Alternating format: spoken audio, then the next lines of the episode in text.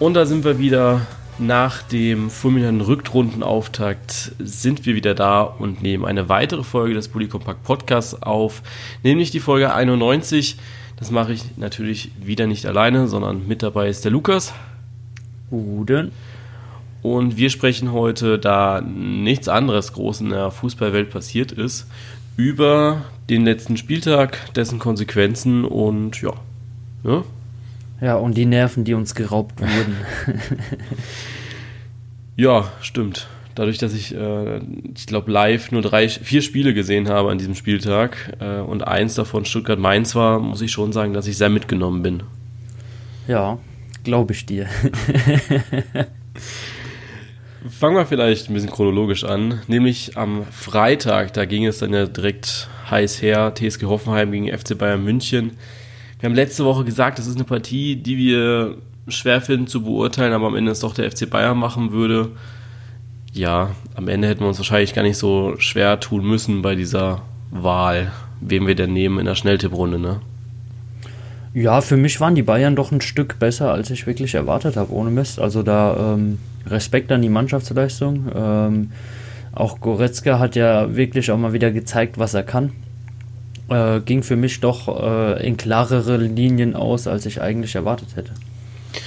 Ja, ich muss sagen, dass ich werfe natürlich ein Auge, gerade speziell auf die TSG Hoffenheim, muss sagen, dass die einfach sehr, sehr schlecht gespielt haben. Also es war kein Spiel, wo sie irgendwie überzeugt haben. Das war schon extrem bitter, muss ich sagen. Also, ja, man kann es auf jeden Fall besser, ne? Ja. Bayern war stark, aber ich fand, ich, da muss ich dir jetzt ein bisschen widersprechen, ich fand jetzt nicht, dass sie diese Übermannschaft waren, wo ich gedacht habe, dass sie eventuell das werden könnten jetzt nach der Winterpause, wenn man sich dann doch ein bisschen fängt und gerade, dass dann eben nochmal Nico Kovac ein bisschen Zeit mit der Mannschaft verbringt. Ich denke, das wird noch kommen, dass sie da dann auch noch souveränere Auftritte hinlegen, aber es war okay, muss ich sagen. Ja, weg vom Sportlichen, das war ja auch das erste Spiel unter dem neuen Namen nämlich in der Pre-Zero Arena. Ist ja auch sehr interessant, ne? Also vorher Wiesel Rhein-Neckar Arena und jetzt Pre-Zero. Ja, wie findest du den ja. neuen Namen? Ja, für mich persönlich, also immer wenn ich dran vorbeifahre, ähm, muss ich an einen riesengroßen blauen Elektromarkt denken. Also wenn das Ganze irgendwann mal Saturn Arena heißt, dann bin ich zufrieden. ich weiß nicht, für mich sieht es einfach aus wie ein Einkaufszentrum. Ähm, aber ja, ich denke, äh, für das, was die Firma steht, ist eine ganz gute Sache. Ähm, ja, ist man ja eigentlich nicht so gewohnt, dass der Stadionname so wechselt, ne? Ja. Pre-Zero ist eine Firma, die für Nachhaltigkeit steht. Also man möchte damit ja nachhaltiger agieren im, im Stadion und eben auch der Umwelt damit helfen. Ich muss sagen, das letzte Mal, wo ich von Karlsruhe nach, also nach Nürnberg wieder gefahren bin, äh, hing der Name nicht mehr hing nicht mehr wie so Rhein-Neckar Arena, das kannst du ja von der Autobahn wunderbar sehen. Und ich habe mir dann so überlegt, okay, warum hängt dieser Name nicht mehr? Und ja, jetzt weiß ich es. Die haben deshalb den Namen geändert. Ich habe erst gedacht, okay, dann packen sie da ein neues Reklameschild hin dafür, also neue Werbung praktisch. Aber ich hätte nicht gedacht, dass sie dann direkt den ganzen Namen ändern. Ja. Ähm, kann man machen. Ist ja auch irgendwo Werbung, ne? Ja, eben. Aber ich finde es ein bisschen schade, dass man dieses Rhein-Neckar-Arena weggemacht hat, weil ich fand, dass du da immer noch diesen lokalen Bezug hattest. Du machst trotzdem Werbung für etwas, aber du hast trotzdem noch so, ja, den lokalen Bezug im Stadionnamen drinne, ja. Deswegen ja, finde ja, ich das ein bisschen so, schade. So ein bisschen wie in Frankfurt, dass es nicht mehr Waldstadion, sondern Commerzbank Arena heißt. Ja. Äh, also äh, Gibt es ja auch noch die Kritiker, auch heute noch, obwohl es ja schon etwas länger so ist. Ähm, aber ja, es sind halt die modernen Zeiten des Fußballs, ne? Ja, ich denke, dass man, dass man das mit bei Wirsoll relativ gut gelöst hat, eben, dass man da noch dieses Rhein-Neckar-Arena hinten dran hängt. Ja, bei Pre-Zero hört sich das vielleicht ein bisschen scheiße an. Pre-Zero Rhein-Neckar-Arena ist ein bisschen lang und vielleicht auch nicht ganz so schön, aber ja, kannst nichts machen, ne? Ja, musste mit leben. Am Samstag ging es dann ja spannend weiter, aber erst spannend in den letzten zehn Minuten. Ich meine, die Partie VfB Stuttgart gegen Mainz 05 es war ja so ein bisschen, wir beide haben letzte Woche auf den VfB getippt und ich glaube, unsere beiden Erwartungen wurden direkt mal zerstört. Ja, Fehler wurden gemacht. Ne? also da muss ich wirklich sagen, da habe ich mir echt mehr erwartet von Stuttgart. Ähm, nachdem man doch gesagt hat, man steckt so viel intensive Arbeit in diese Winterpause, dachte ich, da kommt doch ein bisschen mehr Mannschaftsleistung wenigstens. Ja, ich muss sagen, ich war die ersten 10, 15 Minuten sehr überrascht, was sie da geleistet haben. Also gerade die, diese Flügelzange mit Steven Zuber und Alexander Esswein hat relativ gut funktioniert. Also Zuber ist ja ein Spieler, wo ich auch selbst Fan von bin. Deswegen war ich auch sehr, sehr begeistert davon, dass er zum VfB gekommen ist. Und er hat dann schon dafür gesorgt, dass er ein bisschen mehr Antrieb ist. Das ging dann aber nach 15 Minuten auch wieder so ein bisschen zurück und dann kam eben Mainz mit ja, jetzt nicht unbedingt schön Fußball und super herausgespielt und klasse gemacht oder so. Es waren einfach sehr, sehr, sehr einfache Dinge.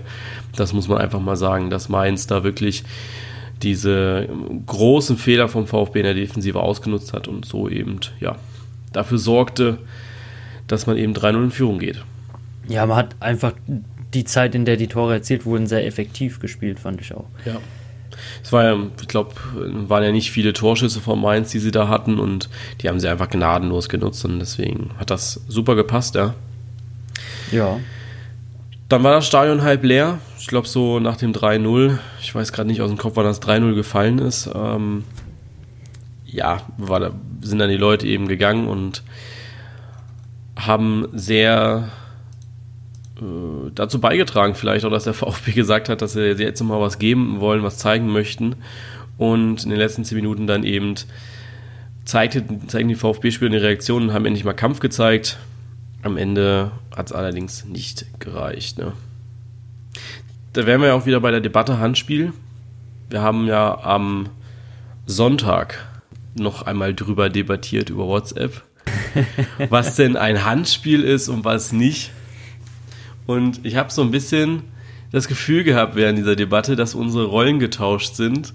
So, ich habe ja die letzten Male immer gesagt, ja, Handspiel muss Handspiel sein, ja. Und du hast immer gesagt, ja, du musst immer davon abhängig machen, wie die Fußballbewegung ist und so weiter.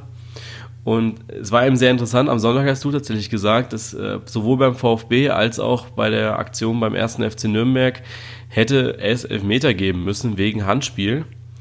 Und ich habe gesagt, naja, also die Nürnberg-Szene kann ich nicht bewerten, weil ich, äh, weil dreimal es gesagt wurde im Fernsehen und dreimal habe ich diese Szene verpasst, aber beim VfB habe ich es gesehen und musste einfach mal äh, den Mainzer in Schutz nehmen und sagen, das war nie im Leben Handspiel. Ich muss dir ganz ehrlich sagen, ich habe es beim VfB nicht gesehen, nur gelesen im Ticker, ähm, weil ich währenddessen meine Nerven äh, bei Leverkusen gegen Gladbach verloren habe.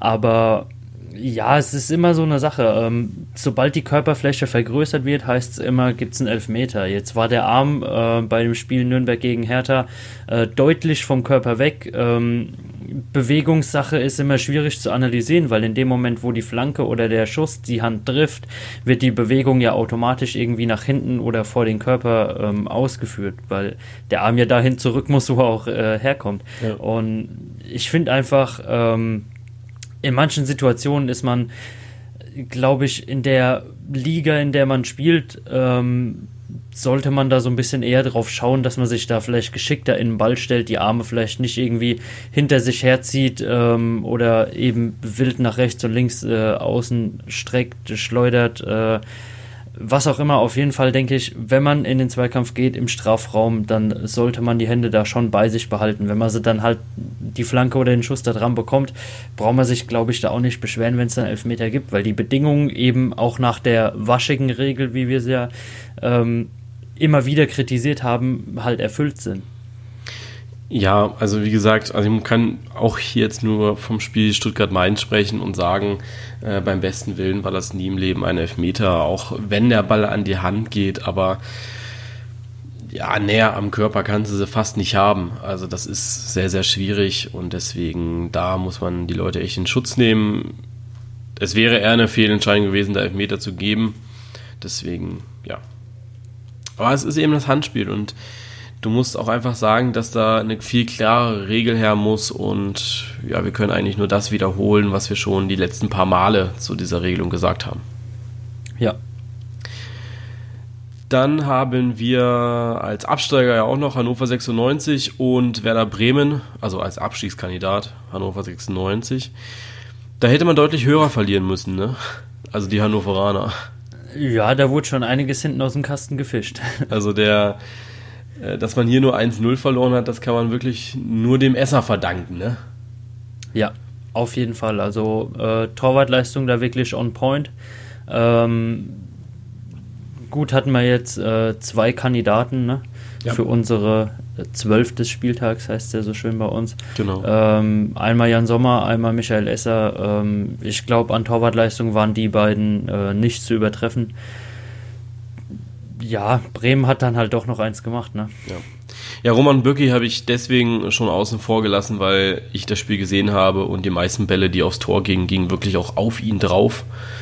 Und da muss dann einfach sagen, naja, er stand halt einfach gut, hat ein gutes Stellungsspiel, aber jetzt wirklich was Großes geleistet hat er meiner Meinung nach nicht.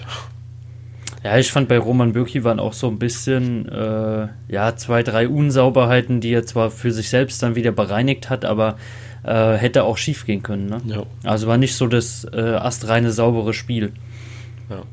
ja, bei Hannover 96, wir haben ja das letzte Mal darüber gesprochen gehabt, dass es so ein bisschen in Richtung HSV tendiert. Das möchte man allerdings schon so ein bisschen die Kontinuität wahren und sagen, okay, wir möchten mit André Breitenreiter hier weitergehen, diesen Weg. Während allerdings schon am Sonntagabend geschrieben wurde, ja, Breitenreiter steht vor dem Aus, das haben diverse Medien berichtet. Dann kam am Montag sofort wieder dieses Gegenstatement, dass man gesagt hat, nee, man geht mit Breitenreiter rein. Heute war Martin Kind bei, ich glaube, irgendeiner Versammlung und hat auch gesagt, sehr, sehr deutlich, dass man mit Martin, äh, mit André Breitenreiter auch gegen Dortmund sp äh, spielen wird. Was denkst du, wie sehr wackelt dieser Stuhl von André Breitenreiter aktuell? Ähm, ich bin schon die ganze Zeit so ein bisschen am Schmunzeln. Ich finde diese ähm, ja, Wiederholung der ganzen Phrasen, sobald ein Trainer bei irgendeinem Verein auch nur in der Kritik steht. Es ist einfach unglaublich. Ähm, also entweder haben sie alle denselben Rhetorikkurs besucht oder das ist einfach, äh, ja, die, der gute Ton, wenn sich der Vorstand oder ähm, ja, wichtige Personen des Vereins hinter den Trainer stellen, äh, gebe ich ihm meistens maximal zwei Spiele. Ähm, ich denke, Dortmund ist jetzt ein hartes Pflaster, das daran zu bemessen. Ähm, ist ähnlich wie wenn du jetzt als Drittligist in Pokal gegen FC Bayern München spielen musst und sagst, ja, wenn wir das verlieren, muss der Trainer gehen. Ähm, ja, so ein Spiel hat für mich wenig Aussagekraft, wenn da wirklich so ein krasser äh, Leistungsunterschied im Moment besteht. Ich bin selbst immer ein Freund, wenn man es mit dem Trainer probiert. Äh, ich denke, die Chancen von Hannover 96 sind limitiert, äh, die Klasse zu halten. Wenn es nicht klappen sollte, ähm, ja, kann man sich danach immer noch umschauen. Aber einen Trainer jetzt wirklich äh, zu feuern, um danach trotzdem abzusteigen, weiß ich nicht, ob das so die beste Alternative wäre. Ja, du hast gerade gesagt, äh, würdest, also hört sich so an, als ob man noch zwei Spiele hätte. Äh, eins davon ist Borussia Dortmund und dann gehen wir noch ein Spiel weiter, das ist RB Leipzig. Also es sind jetzt wirklich zwei Spiele, ähm, wo du nicht sagen kannst, okay, äh, wo der Kind sich dann hinsetzt mit André Breitenreiter und sagt, pass auf, die nächsten zwei Spiele, da brauchen wir sechs Punkte. Das wirst du nicht hinkriegen. Ja, eben deswegen. Also es ist immer schwer als Mannschaft, die unten sowieso im Keller steht und bei der ähm, ja wenig zusammenläuft, wenig für den Erfolg zusammenläuft, äh, ja, da groß jetzt was auf eine kurze Distanz an Spielen festzumachen. Auf jeden Fall. Sehe ich, sehe ich genauso. Ich glaube auch, dass bei Hannover 96 auch einfach die Kaderqualität fehlt, dass da viel äh, ja passieren müsste, um irgendwie ja, Kadertiefe zu gewinnen und ja, deswegen bin ich mal gespannt. Ja, so ein kleiner FC Bayern-Umbruch. Ne? Ja. Also wir haben ja auch äh, viele, oder letzt, äh, ich glaube gestern habe ich diese Umfrage ja gestartet, wo es darum ging, ähm, ob Reidenreiter denn den Verein verlassen soll oder nicht. Wo ich gucke gerade mal, hier sind sie. Ähm, wo dann auch so ein paar Stimmen sind, wo, du, wo sie sagen, ja, äh, zu früh hätte ihn, ihn entweder in der Pause geschmissen oder noch zwei Spiele geben. Also das ist jetzt so das, was du gesagt hast. Entweder jetzt die zwei Spiele oder nichts. Ich glaube, da hatte derjenige auch nicht so wirklich im Kopf, was jetzt als nächstes kommt. in der Pause ist natürlich ein begründeter, begründetes Argument. Ja. Du hättest mit ihm eine locker flockige Wintervorbereitung machen können. So wäre es jetzt eben nichts. Ja, genau. Ähm, viele schreiben auch, dass der Kader einfach zu klein ist. Es liegt nicht am Trainer. Ähm, einige schreiben aber auch, wenn man noch länger wartet, wird es eben sehr eng. Ja. Also es ist, äh, man gibt auch so ein bisschen Martin Kind die Schuld. Auch hier sehr interessantes, äh, sehr interessante Meinung. Äh, vielmehr durch schlechte Transferpolitik und viele Unruhen im Verein. Hashtag Pro 50 plus 1. Ja. Liest man mhm. ja auch heutzutage nicht wirklich oft, muss man sagen. Und dann eben auch Breitenreiter ist besser als Lomka. Muss man auch einfach sagen, dass Mirko Lomka ja aktuell in den Gesprächen drin ist. Ja. Ja, gut, ich denke, die Sache, wenn du wirklich jetzt einen neuen Trainer holen solltest oder auch noch meinetwegen die zwei Spiele abwartest, ja. 18. Spieltag ist rum, in zwei Spieltagen ähm, ist der 20. Spieltag bis sich der Trainer dann in der Mannschaft etabliert hat, ihr was mitgeben konnte, rechne mal vier bis fünf Spiele. Da bist du am 25. Spieltag, da hat der Trainer effektiv, ja, viel, viel, viel zu wenig Zeit eigentlich wirklich, ähm, um Fall. der Mannschaft da noch irgendwie zu helfen. Also du kannst nicht dann erwarten, dass er innerhalb von äh, 12, 13 Spielen oder so ähm, das alles aus der Mannschaft wieder rausholt, was im Moment scheinbar schief läuft. Ja. Am Sonntag hat er noch der Club verloren gegen Hertha BSC 1 zu 3. Da sah es ja zwischenzeitlich gar nicht so schlecht aus. Die haben 1-1 gespielt. Jetzt gucken wir auf die Tabelle und sehen ganz unten drinne, auch mit gutem Abstand zum, zur Überraschungsmannschaft Fortuna Düsseldorf, sind das mal gut so von, vom VfB Stuttgart Relegationsplatz sieben Punkte. Ja, das sind dann schon drei Spieltage, wo du hoffen musst, dass Düsseldorf mal den Lauf verliert, ja. Und dann hast du Nürnberg, Hannover, Stuttgart und Augsburg unten drinne. Wird das ein Vierkampf? Oder denkst du Düsseldorf, vielleicht auch Freiburg, Schalke, ja, verlieren doch mal noch mal, noch mal ein bisschen am Boden? Also ich denke schon, dass auf jeden Fall ähm, zwischen, ich sag mal, Platz 11, Mainz bis äh, Düsseldorf auf 14 ähm, die Mannschaften doch noch das eine oder andere Spiel verlieren werden. Klar. Für mich stellt sich halt eher die Frage, ob äh, gerade Augsburg und Stuttgart, die ja doch noch mal ein Stück näher dran sind, sowohl von der Spielqualität als auch von Punkten her, die Chancen, die sie kriegen, auch wirklich nutzen können. Mhm. Weil es ist verdammt eng eigentlich unten. Ähm, Gut, Düsseldorf hat jetzt das Wochenende wieder gewonnen gehabt. Die haben jetzt 21 Punkte, wie du gesagt hast. Die waren auch vorher bei 18. Also da ist ähm, doch noch einiges drin, aber da muss man sich unten schon wirklich auf den Hosenboden setzen, um das nochmal aufholen zu können. Also da brennt, glaube ich, der Fahrstuhl jetzt schon. Ja. Ich habe ja aufgerufen zum Podcast, dass da, es gibt jetzt diese tolle Funktion bei Instagram, dass man auch Sprachmemos schicken kann. Und habe gedacht, das ist ja eigentlich gar nicht so schlecht, weil dann kannst du auch mal die Community fragen und die Leute wirklich auch stimmlich hier reinholen, was ich eigentlich sehr gut finde. Ich weiß nicht, wie du das findest. Ja. hey, frag mich immer so Sachen, während ich gerade trinke. Ja, ja. da denkst du, du kannst mal gemütlich so einen Schluck aus der Pulle nehmen. Nee, da kommt wieder irgendwas. Du hast jetzt gedacht, ich spiele direkt die Sprachmemo ab, ne? Oh ja. Nee, äh, es ist eine coole Funktion. Ich glaube, das ist auch eine coole Sache. Also wenn ihr irgendwie was zum Wochenende habt, gerade zu den Absteigern äh, im, im Meisterrennen, da ist ja momentan einfach viel Redebedarf. Das heißt, wir werden auch immer wieder von Woche zu Woche drüber reden.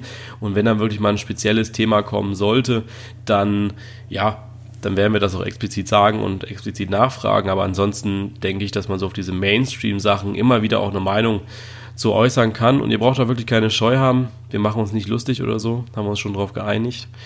Ähm, genau, und ich würde einfach mal eins abspielen. Da geht es eben um die Meinung, oder ja, sie hat eine sehr klare Meinung in Richtung dieser drei äh, aktuell abstiegsbedrohten Mannschaften, Stuttgart, Hannover und Nürnberg. Also, meine Meinung ist, Stuttgart wird es auf jeden Fall schaffen. Die kommen raus. Werden zwar nicht weit oben am Ende der Saison in der Tabelle landen, aber äh, auf jeden Fall auf einem sicheren Platz, so zwischen 10 und 15. Hannover wird meiner Meinung nach absteigen, weil die sind einfach im Moment zu schwach und da bringt auch Trainerwechsel nicht wirklich was, auch wenn sie einen breiten Reitner rausschmeißen. hat einfach keinen Sinn. Zum FCN muss ich als Nürnberg-Fan natürlich mit aller Hoffnung sagen, dass sie es schaffen werden. Glaube ich auch dran, auch wenn es im Moment anders ausschaut. Aber wie auch bei Hannover, ich würde bei Nürnberg. Ja, da äh, hat die Sprachmemo leider zu, ist zu Ende gegangen. Sehr schade, aber ansonsten äh, vielen Dank für die Nachricht. Ja, äh, sie hat eigentlich so das gesagt, was wir auch gesagt haben, ne? Ja, ich fände nur die Spekulation am Ende ganz gut. Ähm, was ist genau wie bei Hannover? Ja, das also, würde mich auch interessieren. sie drauf, dass es langt und es langt oder langt es nicht? Ja.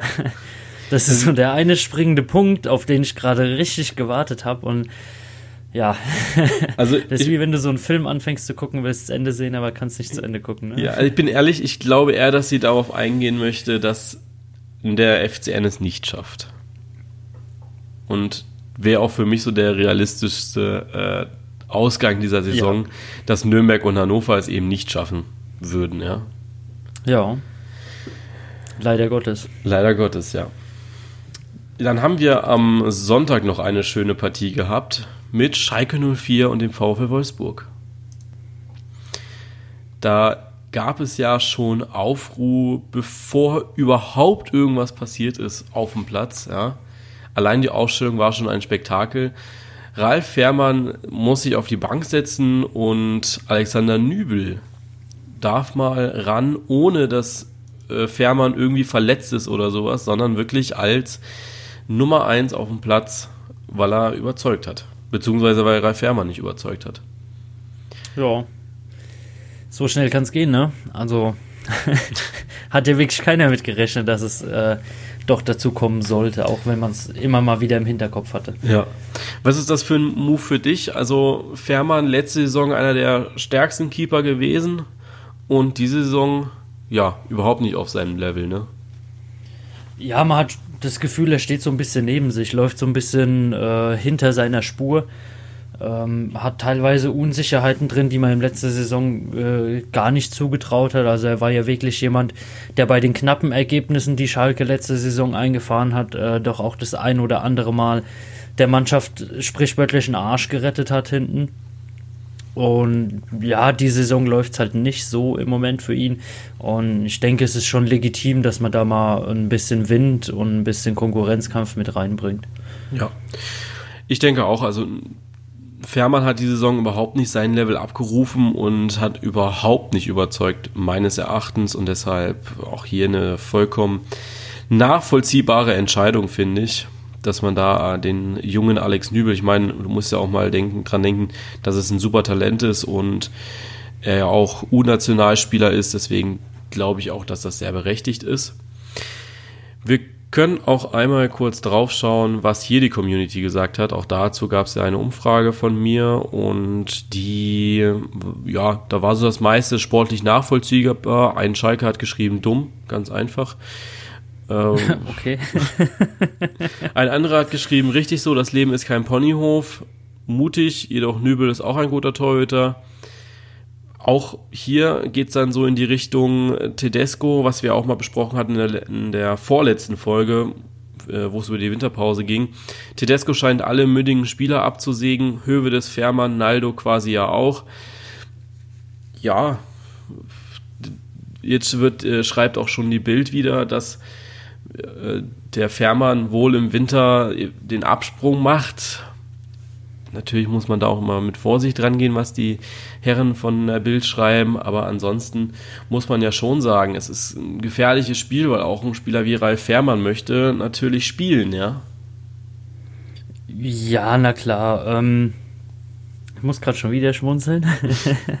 Wegen der Bild. nee, ähm, ich finde die Diskussion für mich ein bisschen zu übertrieben. Ähm, klar ist er Kapitän, klar war er einer der besten Männer letztes Jahr. Ähm, du hast bei anderen Mannschaften, dass der Kapitän verletzungsbedingt, äh, trainingsrückstandsbedingt ähm, oder aus welchem Grund auch immer mal nicht spielt. Ähm, dann gibt es immer einen zweiten Kapitän, äh, ist kein großes Thema. Ich denke, in Schalke wird es so ein bisschen aufgebauscht, gerade weil es im Moment nicht läuft. Ähm, ich denke, wenn man das gemacht hätte, weil man einfach sagt, man will den Konkurrenzkampf antreiben äh, und man wird zwischen Platz 6 und Platz 2 stehen, wäre das für gar kein Problem gewesen. Hätte jeder gesagt, naja, der Junge äh, strebt halt gerade auf, der will dem Alten ein bisschen Feuer unter den Hintern machen und ähm, man möchte halt wirklich die Topleistung unterstützen. Jetzt steht man halt unten drin, ähm, jetzt wird von der Bild da schon wieder mit Abgängen spekuliert. Ähm, ja, ich finde es einfach teilweise echt schön, dass sich im Fußballgeschäft über Jahre lang nichts verändert und die Medien ähm, aus jedem kleinsten Härchen, das sie bekommen können, ein Schaf stricken. Ähm, ja, finde ich mega und die Gerüchte, ähm, ja, warten wir mal noch ein halbes Jahr ab, ne? Ja, also ich glaube auch, dass bei Fährmann jetzt nicht so unbedingt der ja, es noch nicht droht, dass er geht. Einfach auch, weil ja viele danach gesagt haben, also ich glaube, das war der Tedesco, hat das äh, direkt vor dem Spiel gesagt gehabt, dass Ralf Fährmann sofort danach mit in die Mannschaftsbesprechung gegangen ist und gesagt hat, hier, wir müssen uns, äh, wir müssen das für Schalke tun und machen das nicht aus Einzelinteressen oder sowas, sondern wir müssen gucken, was das Beste für die Mannschaft ist. Und das ist natürlich auch wichtig, dass ein Kapitän dann eben auch sagt, okay, ich habe jetzt nicht meine besten Spiele gemacht, ich muss erst den Kopf frei kriegen. Und wenn das dann eben nötig ist, einen jungen, frischen Spieler reinzubringen, der dann eben auch sagt, okay, ich will das jetzt unbedingt und Ralf Herrmann kann da währenddessen zur alter Form zurückfinden im Training, dann ist das, glaube ich, auch ein guter Move eventuell vom Tedesco und wird vielleicht auch zu Unrecht aktuell belächelt. Ja, sehe ich genau wie du. Also ich denke, ähm, anstelle von Ralf Fährmann sollte man das jetzt halt echt einfach mit äh, Würde tragen und sagen, ah ja, ähm, ist okay, äh, ich muss den Kampf annehmen auch wenn er vielleicht ein paar Jährchen jünger ist, äh, muss ich ihm halt zeigen, wo es lang geht. Das ist das Einzige, wie man das wirklich als Mannschaftskapitän vertretbar regeln kann. Ja. Und ich glaube auch, dass Ralf Herrmann einen sehr guten Bezug zu Nübel hat. Das hat man so ein bisschen vorm Spiel gesehen, wo sie sich alle warm gemacht haben. Da hat er ihn wirklich auch heiß gemacht. Und ich glaube, das ist eine gute Sache. Gerade auch, dass Nübel dann eben ein bisschen was lernt und man hat dann ja auch schon das, was bei vielen Mannschaften ja nicht da ist, einfach einen sehr, sehr guten Backup im Tor, ja ich glaube, wenn ich jetzt so durchschaue, würde ich so sagen, dass eventuell noch drei, vier andere Mannschaften sehr, sehr guten, äh, vielleicht auch gleichwertigen Torwart als Backup haben, aber ansonsten hat man ja immer einen tendenziell eher schwächeren Spieler, ne? Ja. Meine Torhüter sind ja auch relativ gut bezahlt, ne? Ja, natürlich. Kann sich halt nicht jeder Verein leisten, zwei zu bezahlen, wenn nur Eben. einer spielt. Eben. Ja, das waren so die wichtigsten News des Spieltags, glaube ich. Außer du hast jetzt noch irgendetwas, was du unbedingt äh, raushauen möchtest. Äh, ja, aber nicht zum Spieltag. Dann darfst du gerne. Bitte? Hä? Du hast gerade gehakt. Ja, so, ich habe gesagt, ja, dann darfst du jetzt auch was anderes raushauen. Ja, ähm, ich würde gern trotzdem noch mit dir, äh, auch auf Vorschlag der Community, auch wenn es kein Bundesligaspieler mehr ist, äh, deine Meinung zum neuen Prinz beim FC Barcelona so. hören. Äh, ja, ich war sehr überrascht, als ich das das erste Mal gelesen habe. Und bin immer noch überrascht, dass dieser Transfer tatsächlich zustande gekommen ist ich, ich habe keine Ahnung, wie Boateng jetzt das letzte halbe Jahr gespielt hat, bin ich ganz ehrlich, weil ich ihn nicht verfolgt habe in Italien. Aber allein so jetzt dieser Wechsel zum FC Barcelona, weiß nicht, ob das dann eventuell nicht eher der Schritt gewesen wäre, den er von Frankfurt aus hätte machen können, weil ich glaube, dass er in Frankfurt äh, ja schon deutlich mehr überzeugt hat. Deswegen, aber doch, ich finde es schön für ihn, ich gönne ihm das. Ich hoffe, dass er auch regelmäßig da zum Einsatz kommt. Jetzt über dieses halbe Jahr ist er nur ausgeliehen. Ich habe mich jetzt nicht mit den Vertragsmodalitäten befasst, weil er eben kein Bundesligaspieler mehr ist. Aber ansonsten, ja, gönne ich es ihm und freue mich für ihn und finde das sehr schön. Also bist genauso überrascht wie ich. Ja, ich glaube, es ist jeder überrascht. Also, wenn du so jetzt so durch die Medienlandschaft schaust, wird keiner gesagt haben, naja, der Boateng, der wird irgend, also der Prince Boateng wird irgendwann mal bei Barcelona spielen, ja ich denke mal, wenn er vielleicht einen Anschlussvertrag kriegen sollte, könnte er ja nächstes Jahr zusammen mit seinem Bruder spielen, ne? Wäre möglich. ich muss dir aber auch ganz ehrlich sagen, ähm, als ich die News gelesen habe, habe ich echt erstmal äh, googeln müssen, um welches Barcelona es sich handelt. Nicht, dass es irgendwie äh, Espanyol, Barcelona oder sonst irgendwas war. Man, man, kennt ja die Medien, man kennt die Schlagzeilen, Klicks sind alles. Ne? Und äh, als ich es dann noch gelesen habe, war ich auch echt überrascht und äh, ja, es kam schon so ein bisschen aus dem Nichts, aber ich glaube, wenn Barcelona so jemand holt, gerade jemand, von dem man es nicht erwartet hätte, ähm, denke ich, wird man schon einen Plan mit dem haben. Ja, denke ich auch. Also ich bin echt gespannt, was er für Leistungen bringen wird, aber ja, ich bin. Ich lasse mich überraschen. Ich werde es verfolgen. Ja, auf jeden Fall. Also da bin ich echt gespannt drauf. Ja, ansonsten gibt es ja auch gar nicht so viele Transfer-News mehr, ne? Also das ist ja wirklich nee, mau, nicht. ne? Also dafür, dass wir jetzt den 22. Januar haben und alle irgendwie gesagt haben, ja, muss noch was kommen jetzt. Ja, es kam allgemein wenig über den Winter. Also da war ich echt ein bisschen äh, enttäuscht. Ich habe gedacht, da gibt es schon ein paar Sachen, die mich so vom Hocker hauen, mit denen man nicht gerechnet hat, aber ja. Ja. Es ist ein bisschen enttäuschend. Aber ansonsten, ja, geht so, ne? also, liebe Bundesliga-Clubs, bitte kauft noch ein bisschen ein. Ja, auch mal was äh, Unerwartetes, ne? Wo ja, ja auch mal ein bisschen äh, Spektakel haben. Ich meine, Boateng ist jetzt gerade nicht mehr zu haben, aber gibt ja auch noch andere. Vielleicht wechselt Pizarro ja nochmal, wer weiß. Ja, nochmal zum FC Bayern, ne? Ja, aber das wär's. Also da würde ich schon nicht schlecht gucken, glaube ich. ähm, ja, dann lass uns doch vielleicht in die Schnelltipprunde, ja? Lass uns in die Schnelltipprunde gehen. Ja. Und da muss man ja auch einfach mal sagen, dass ich unglaublich nah dran war, diesen Spieltag, also den letzten Spieltag, komplett richtig zu tippen. Nur der VfB Stuttgart hat gedacht, hm, nee, das machen wir nicht. Ich, ich wollte gerade sagen, unglaublich nah dran. Wenn man dabei bedenkt, dass du auf Stuttgart Sieg getippt hast, warst du so unglaublich weit entfernt davon. Aber wir beide. Also du hast auch auf Stuttgart-Sieg getippt, ne? Das muss man jetzt ja. auch einfach mal dazu sagen. Und du hast auch auf Unentschieden bei Bayern und Hoffenheim getippt. Du hast auf Unentschieden Düsseldorf, ja gut, das war wirklich sehr das nah stand dran. Ja wirklich bis kurz davor so, ja. War, das ist Wolfsburg Schalke, Wolfsburg Schalke lief ja auch eher in die Richtung Wolfsburg, bis Schalke das ja. Tor dann gemacht hat, ne? Also, wenn Hoffenheim ein bisschen besser gespielt hätte, dann wäre da auch ein Unentschieden drin gewesen. Aber hätte, wäre, wenn, hilft nichts. Äh, so der nächste aus. Spieltag gehört mir. Ich finde auch sehr interessant, ne? Also, es steht jetzt in dieser Gesamtpunktzahl, ne? Es steht 73 zu 75. Und wenn man jetzt aber so auf diese Spieltagssiege schaut, also drei Siege, drei Punkte für den Sieger und ein Punkt, wenn es unentschieden steht, ne? Steht es 22 zu 28 immer noch für dich. Also ich könnte zwar am nächsten Spieltag praktisch die Führung übernehmen, wenn, äh, wenn es um die Punkte geht, aber die Spieltagssiege schaffe ich noch nicht. Das dauert dann noch ein bisschen. Finde ich aber eine ganz interessante Auswertung, ähm, weil wir eigentlich nach der Drei-Punkte-Regel bewerten können und eine Tordifferenz hätten. Aber naja. ist ja wurscht. Das, äh, wir haben letztes Jahr es nach Punkten gemacht und werden es dieses Jahr auch nach Punkten machen. Kommt natürlich darauf an, wo ich dann am Ende führe. Ne? Ja, ich wollte es gerade sagen.